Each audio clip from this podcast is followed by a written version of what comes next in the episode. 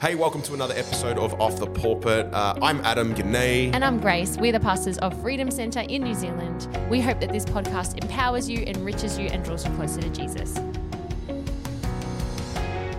Hey, welcome to another episode, episode three, Yes. tre, of the podcast Off the Pulpit, uh, where we have real conversations about life, Jesus, Mm-hmm. leadership, and anything else that comes up.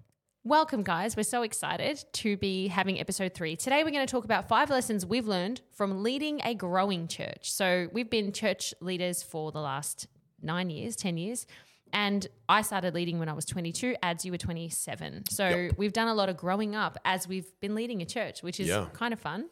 What's that? that you, you're building as you're sailing. Yes, that that's the- is that something Corey? Turner said to us. Yeah, yeah, absolutely. that's what we've been doing, right? Building as we've been sailing, growing up as we've been growing other people. Hmm. Um, so that's been fun. So today we're just going to share five things we've learned. Maybe not the full, you know, we've learned so many things, and there's probably Yeah, other so much more to learn. So much more. But these are some five points we wanted to make to just encourage you, share with you, and hopefully you can learn a lesson from this podcast instead of your own mistakes. Hallelujah. Yeah, That would be the someone once said you can either learn lessons from other people's mistakes or Mm. walk through them yourself. And I would rather just learn from other people's mistakes. That's and we've it. done a lot of learning from other people's mistakes. Yeah. And so hopefully we can do the same thing for others. Yes, definitely. Okay, so the first one is number one, it's just you and Jesus. Absolutely. That's the biggest thing that you could probably take away from this as a leader. You know, um, you've got to lead from a place of overflow. Yep. Uh, yeah, I would say this is you know in in ministry. I think some of the the people that are under attack the most and fall into a trap of not spending time with Jesus. Funny enough, most people think that you know if you're a pastor, you just get paid to sit with the Lord all day, but actually, you you are so busy ministering to the needs of the church that actually it's quite hard to Yep. find that time and be consistent. Yeah. And so, um, and so, in previous years, I've fallen into that trap um, of of ministering out of a place of flesh Yeah. uh, and not out of overflow. So, yeah, huge, huge lesson. You've just Yeah. got to rearrange your life. Yep. Um, you've got to be diligent about it. You've got to be able to walk with the Holy Spirit everywhere you go. And we can Yep. talk about how we do that, but everyone's got to find their own flow there. Um, uh, yeah, ministering out of a place of overflow. And uh, yeah, it's at the end of the day. And, and here's something that I think is the top lesson for me as a son of God my identity is not in what I do. My identity is in who I am in Christ. Yeah. And so who I am is a son of God. And Mm. whether I in uh, leading a church or running a business or whatever, or just sitting on my tush doing nothing, I'm still a son of God. My Mm. Yeah. identity doesn't come from what I do, it comes Yeah. from who He is in me. So um, the moment we put ministry in that identity bucket, uh, we lose out. Yeah. Uh, your assignment from God comes and goes. You could be doing one thing today and not doing it tomorrow. We've got to be okay with that because your assignment is not your identity. It's just what God has assigned you to do in that given season. So, yeah, uh, learning to um, come at it as a place of a son rather than a pastor. Yeah. Pastor is just what I do right now. Um, but uh, at the end of the day, we are sons and daughters of God. Yep. And uh, yeah, making sure that relationship with the Lord is of utmost priority is Yeah. going to keep you in a healthy and safe place. Yeah. I would say that it will protect you from burnout. Yeah. Wow. Yeah. Um, and if I'm honest, when I'm feeling tired, when I'm feeling overworked, it's just because I've let go of an area of my personal devotional Yeah. Prayer time with the Lord. I think that burnout isn't always an overscheduled life. I think often burnout is that your mm-hmm. soul isn't being replenished.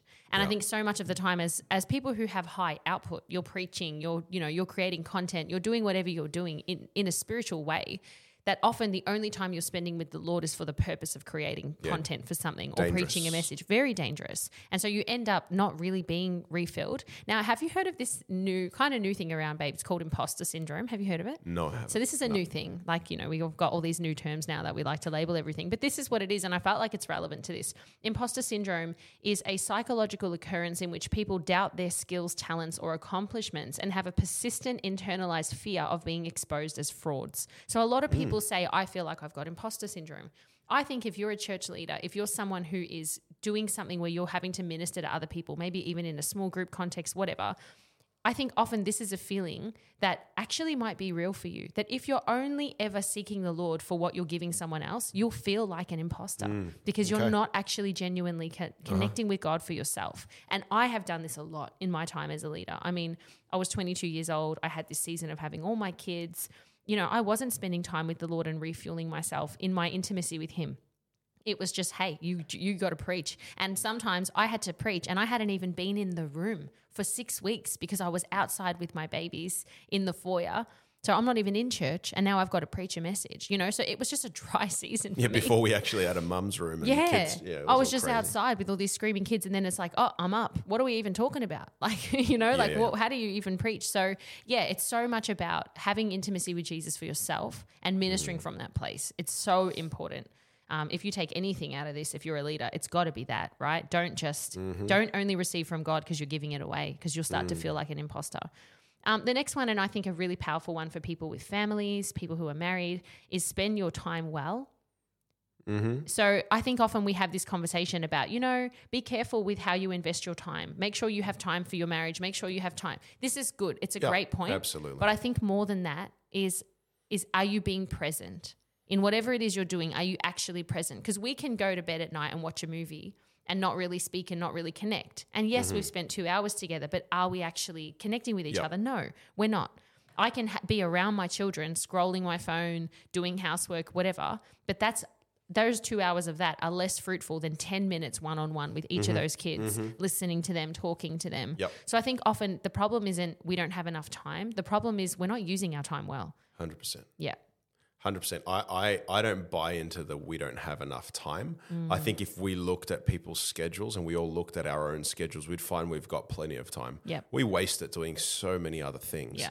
And uh, another part of that is just productivity. Like you you can do what you're doing in probably a third of the time that you're doing it in. Yeah. And so there's all those conversations as well. But yeah, I, I think it's a really um, it's a really hard conversation. You you taught on this recently uh, that you know you, there's this balance, right? There is a cost to following Jesus. Yeah. He says you've got to love me more than your your mother, your father, your brothers, your sisters, your kids, even more than your own life. Now, some people take that so far to say that, you know, ministry and what God has called me to do um, is actually takes precedence over everything else. I think that's a really bad view of what the kingdom of God is because Yep. you're separating ministry and family and friends when actually when you understand the kingdom all of its ministry the moment i gave my life to jesus i became a full-time minister of the gospel and so when i'm looking after my kids i'm expanding the kingdom Yep. i'm in ministry Yep. when i'm loving my wife which happens to be you uh, I, I'm, I'm in the kingdom it's Yep. not like it's separate it's not like it's you know you're turning it on or off when i'm ministering to the people that god has has given me to look after um, it, it- it's it's ministry. It's all ministry. And, and so, if we understand the kingdom, we understand that all of it is kingdom work. Yes. And uh, so it's it's really hard. I think it's a real individual basis. The Bible does talk about some are 30, some are 60, and some are 100. So some have a capacity that, you know, you couldn't stop them from doing things for, for the Lord. You tell them to rest all you want, and they're never going to do it, even though they should rest. And I'm a big believer in rest. I think the pendulum has swung too far the other way, and we're telling people to rest more than they're doing things for Jesus. Yep. And it's like, you know, I had a conversation with somebody, you know, I just feel burnt out because I'm, you know, doing this setup thing for 20 minutes a day, uh, 20 minutes a week. Like, actually, Yeah. people go to work for 10 and 12 hours a day in a factory and do, the, you know, for money. But actually, it's, it's like as soon as we do something for Jesus, some people, uh, Yeah. we got great people, but some people are just like, oh, I'm burnt out. Yeah. Oh, are you burnt out? Like, what's how are you burnt out? Like, Mm-hmm. let's let's discuss this. What are you actually doing with your life? Let's have some conversations around that. Mm-hmm. Yeah. Um, we want to be fruitful. There are times and seasons where the ministry calls to sacrifice Mm. time with family. The ministry calls to sacrifice time with your wife, your husband, your kids. But not ever neglecting them. You've got to recognize the season. You've got to be walking with the Lord, having constant communication with your family about what's going on. Um, you know, have, having great holidays planned. All of that stuff is super important. Yeah. Um, I just don't think there's any one kind of answer. I know that for myself, I've gone. Uh, you know, when we first moved here, I was working at uh, BMW six days a week. Yeah. Um, you know, when the church was very small, and uh, you know, I was everything. You know, you were in kidland, and so I was the pastor, the youth pastor, the cleaner, the janitor, the counselor, the you know, Yeah. the, everything that needed to be done in church life. And I was more burnt out when we had fifty people than when Yeah. we where we are now. Yeah. So I, I think um, it's really about recognizing the season that Yeah. you're in. Um, and being able to live in that season and do life well. We tell our leaders all the time Are you spending enough time with your wife, enough time with your husband, enough time with your kids? Are you going on holidays? Are you breaking? Right now, we're in a stretching season, right? Things are growing really quickly. We're adding services, we're planting new locations. So there are seasons we've got to recognize hey, we're just going to put our heads down and do this thing for Jesus. Um, and other times, it's like, okay, let's re prioritize here. What's going on? Mm. how much output do i have? Am i filling myself up? Yeah. like number one uh, lesson that we learned because i find that when i'm full i can overflow. Jesus was busy. He was busy man. His day was full. Mm. Yep. he rested well. He ministered well. He worked well. I think when we put too much emphasis on ministry we get out of whack. When we put too much emphasis on rest we get out of whack. There's Yeah, a it's a biblical balance. balance there. Yeah, and I think that it's you know it's about like doing what you can to do this long term, right? Like we're here for the long haul. We say this to our leaders all the time. We don't want you to run hard for two years and then say, "Oh, I can't do this anymore." Look after your marriage. Look after your children. We bring our kids into everything we can ministry wise. Our kids are not separate to our ministry. They're there on a Sunday. You know, they're serving in kids' church. They're on the welcome team. Like they're a part of it. And everything we can bring them to, like someone invites us for dinner. You know, we've got all kinds of things happening. We go to a conference. Everything we can bring them to, we bring them to. Because we don't want them to feel like they were separate to our ministry life or separate to the church. Mm. Because we want them to grow up with a healthy connection to the mm-hmm. people in church, to what God's doing. When we come home and celebrate with them, this is what happened today. God did this, God did this. They have a part to play in that. Yeah. And they get to assume and take on the the, the wins that we Yeah. have in Yeah. ministry. I think sometimes we make it way too mm. separate. But I think if at the end of your ministry, when all of that's said and done, you don't have a healthy family and good relationships with your kids, then your balance was off. yeah Because at the end of the day, it's not fruitful ministry if you walk out of it without your marriage or your family. Mm-hmm. So there's a way to bring those things together. But at the same time, not this, you know, it's either or. It absolutely isn't either or. We can have a healthy marriage with a really full schedule and a growing church and three young kids. We just have to spend our time intentionally Yeah, absolutely. Yeah. And sometimes we get that right and sometimes we get that wrong. for sure.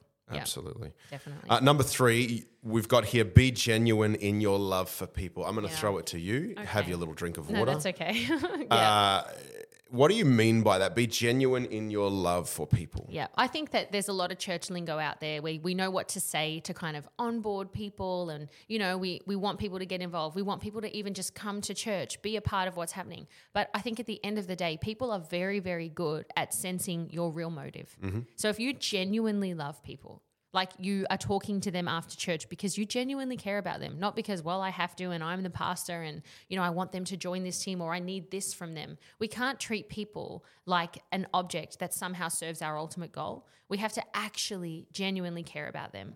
We have to really love people and you know actually connect with them in a real and genuine way. So i think that that's the biggest thing is that don't underestimate how easily people can pick up on your mm. motive mm. behind what you're saying behind the action that you're taking. People do see your heart.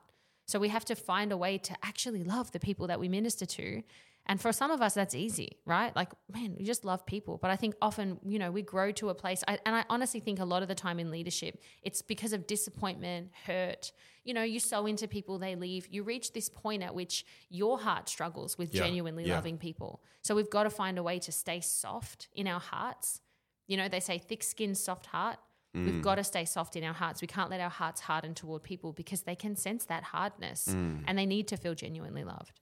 Yeah, so the Bible talks about that. It's, it says, Mm. love one another with a deep affection. Some translations say genuinely love one another. Yeah. So that tells me that there's a way to ingenuinely love one another. Yeah. Like I can say the right things, I can talk the right talk, but Yeah. actually my heart isn't for you. Yeah. And that's something that happens in prayer. Yeah. That's something that happens, uh, you know, when you're when you're praying for people, when you're genuinely loving people, and uh, yeah, I think I think that's true. Like genuinely caring for people, genuinely loving them, genuinely trying to put them first, Mm. and and have their best interests at heart has been a big leadership lesson for us. Hey, Yeah, massive. yeah, absolutely. Yeah. So the next one is never accept criticism from someone who has no proximity to you.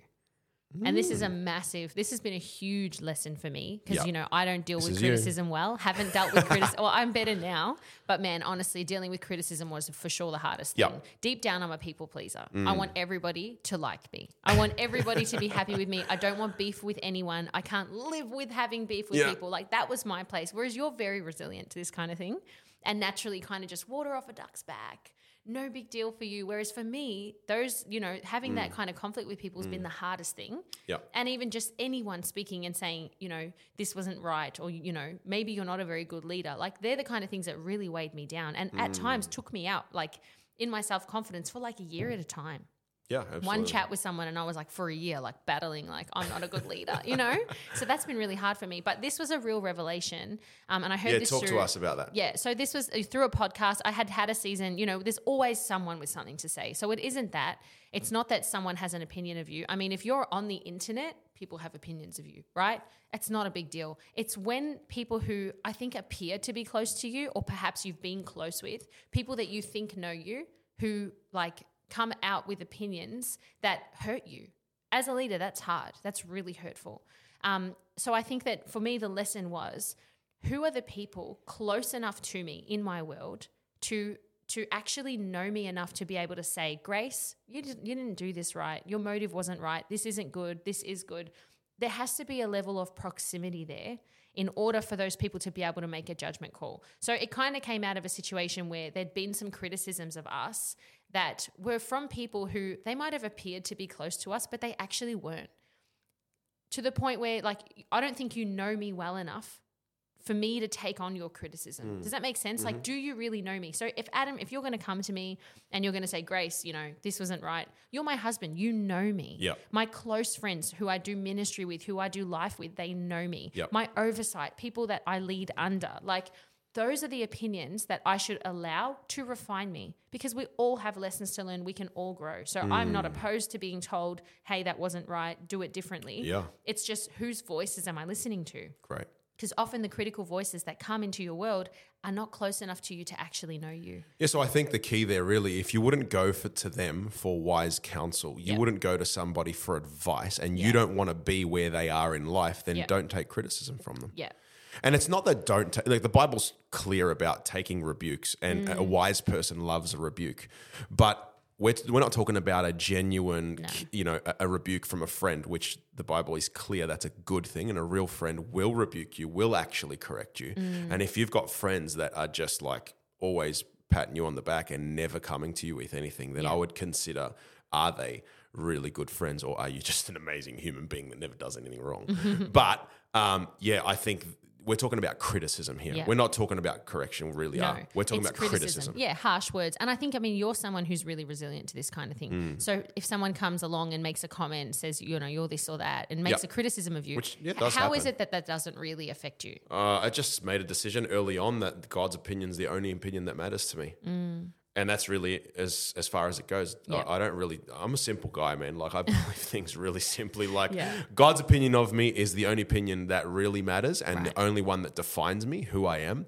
And so, God bless you for your criticism, but um, you know, you can send me a, a- an email from a random email address, and you know, I look at your, or you know, you DM me with some kind of criticism, but I look at your profile and you've got zero followers, and you're hiding behind someone else's. Pi- uh, I'm not even going to finish reading that thing, let alone reply to it. Yeah. Uh, I mean, I- I'm not going to take the criticism, but if, like you said, if somebody who's important to me comes and, and, and has something to say, then I'm all ears because we want to grow. Yeah. But I think, yeah, for you, I've watched you. I've watched you really be wounded and hurt by the Yeah. criticism and the opinions of others. Yeah.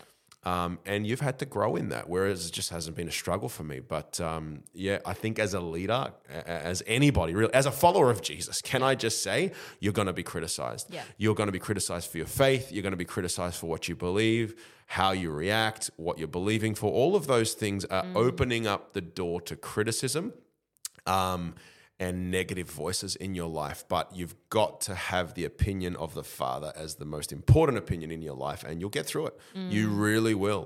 And, um, you know, choosing who you're going to listen to. Putting people in your life, I would even say that you give the right to speak into your like genuinely just saying to people. We've got people all the Yeah. time that we say, Hey, speak into our lives. Yeah. Speak to us about our marriage. Speak to us about our ministry. We want to, we want to hear your opinion. We want to hear your, your correction and your encouragement. Um, I think it's super important. Is Mm. Yeah. that's the only way we grow? Because we all have blind spots, right? Yes, I got things that. I don't see that I do. Yeah. Um, and you got things that you don't see that you do. And so all of us need somebody who's going to point out our blind spots. Yeah. And I think that if you're going to be in any kind of leadership, or like you said, even just a follower of Jesus within your marriage, within your relationships, you cannot afford to be a wounded person. Because a wounded person falls into a victim mentality, and that's just going to hold you back from the call of God on your life. And if I, as a leader, can't grow to a place where I can just like I can hear that criticism and mm. deal with it and not allow it to wound me. Otherwise, five years from now, honestly, I'm not going to be doing ministry Yeah. anymore because the problem is I feel like there's always criticism, right? There's always something. So there's one and then there's another and then there's another. And if you don't actually get rid of these things, it builds up Yep. to being this huge wall that you put around yourself and you can't minister to anyone from that mm. place. You can't genuinely love people like we said because you're so hurt and you're so wounded as a leader that actually it's going to be a barrier to what God can do in your ministry, what he can do even in the room, right? When we're dealing with all this hurt and tension, we actually have to like grow up and say this is my problem to deal with. Yeah. Yes, they shouldn't have said that. Take responsibility for things. what you need to take responsibility Yeah, I have for. to like get my part in this is to deal uh-huh. with my heart and Yeah. to get some thicker skin and get some resilience and go to the Lord and actually receive His word over me yeah. and not be a wounded person because that's Right. the default. There is I mm-hmm. just walk around. I'm hurt. People have said things about me, you know, but people have. But actually, I can forgive those people and step into who God's called me to be. So it's really just growing into that place of maturity, and I think that not able, not being able to do that is a lack of maturity on me as a leader. And Yeah. I've walked that journey, man. Like I can say that that has been my story, Mm. and the Lord's brought me to a place where I can handle that now. But it's been a really big lesson and a very hard road. Mm-hmm. But you've got to just push through that. You've got to just kind of accept this is part of the course when you're in leadership. Yeah. So you just got to deal with it. Like, don't try to be the kind of leader who never gets criticized. You're just going to fail. Yeah, absolutely. That's not the solution. Absolutely. Last Yeah. one. Uh, don't build your ministry, build people. So you know this is a this is a a lesson or maybe something that we live by. Mm. Uh, we try our best to live by anyway. You can very very quickly, like you mentioned before, people can sense your motives, and if you're trying to build your ministry, if people come to our church all the time, right? I'm this, I'm apostle this, I'm prophet that, and you know I do this, and I move in deliverance. I I I I I, and what they're trying, what they're really saying is, give me a space Yeah. for my ministry. I have a real problem with that Yeah. simply because you've now automatically told me that your ministry is Mm. the most important thing here, whereas ministering to people and Jesus should be the most important thing. Yes. Uh, it's not about me, you know, using my gifts, being this big shot. I, I, like, you've got to be about people, the transformation of people, introducing people to Jesus, connecting people with the voice of God and the presence of God. And, and so, and so, when we try and build our ministry, we try and get a platform, we try and push our way through. Hey, can you let me speak here? Can you do? No, no, no, no, no. Let the Lord elevate you. It says, though he who is humble, the Lord will exalt. So Yeah. I don't need to push my ministry. My goal isn't a ministry anyway. Yeah. My goal isn't a platform. My goal is Jesus. Yeah. My goal is loving my wife well, my my kids well, leading a Mm. church well, loving Jesus well. It's the first commandment, right? Love God with all your heart, your soul, your mind, your strength, and love others as yourself. That's the goal. The goal isn't platform. Mm. No. The goal is none of that, those Mm. things. And the moment we start to try and I need to be used, my thing, oh, man, it's a dangerous place to be. Yeah. We're so about this in the West, and I'm so passionate about coming after it. Mm. Um, man, we've got to get our priorities straight. So, you know, as, as a church pastor, as anybody, you're trying to grow a business, man, don't like invest into your employees. Mm.